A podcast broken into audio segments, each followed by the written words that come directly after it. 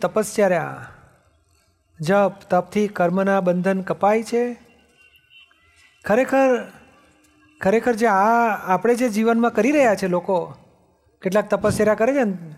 ખોરાક ખોરાક નથી ખાતા એવી તપશ્ચર્યા કરે ને? એક દાડો, બે દાડા, ત્રણ દાડા, એકાદશી કરે, એવું જાત જાતનું કરે. અથવા તો જપ કરે, માળા ફેરવે, તપ કરે, કેટલાક એક પગે ઊભા રહે, કેટલાક બીજી જાતના તપ કરે. પણ એ બધી ક્રિયાઓથી કર્મબંધન કપાતું ખરેખર નથી કપાતું. અથવા તો એવું સારું કરે છે, કોઈને દુઃખ આપતો નથી, તો પુણ્ય કર્મ બંધાય છે.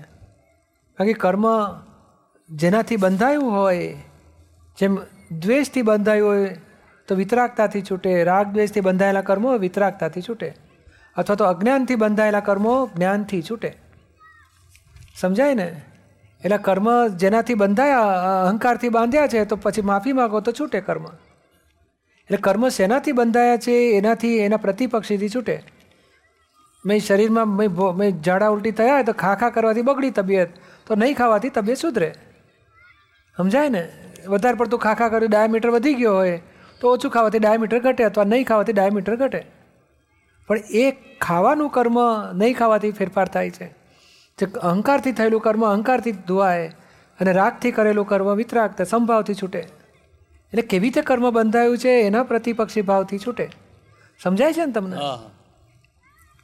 તમારે કયા કર્મ છોડવા છે? કર્મ તો બધા છૂટી ગયેલા જ છે હવે. છૂટી ગયેલા છે? ખાવું પડતું નથી? ખાવાનું તો ખરું. તો ભાઈ કર્મનું જ ફળ કહેવાય. અરે ના ભાવતું એ ખાવું પડે ને કોઈ વખત તો. અને કેરી ભાવતી ઘણી હોય પણ ડૉક્ટરે ડાયાબિટીસ છે ઓછું ખાજો હા. તો આપણે થોડું થોડું ખાઈને પણ ખાનગીમાં આપણે ખાઈ જઈએ. પણ એવું થાય ખરું ને? અને ગઈડપણમાં ઉપાધિ નહીં આવતી હોય થોડી થોડી? સુધી તો આવી નથી.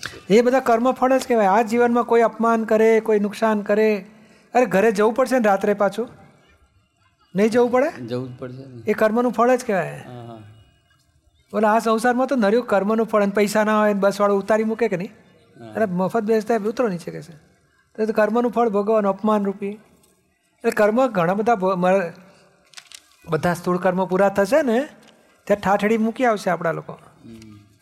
ત્યાં સુધી કર્મના ફળ ભોગવવા કરતા હોય. નવા બાંધ્યા, એ પ્રમાણે આપણને આવતો ભોગ ગતિ મળી જાય.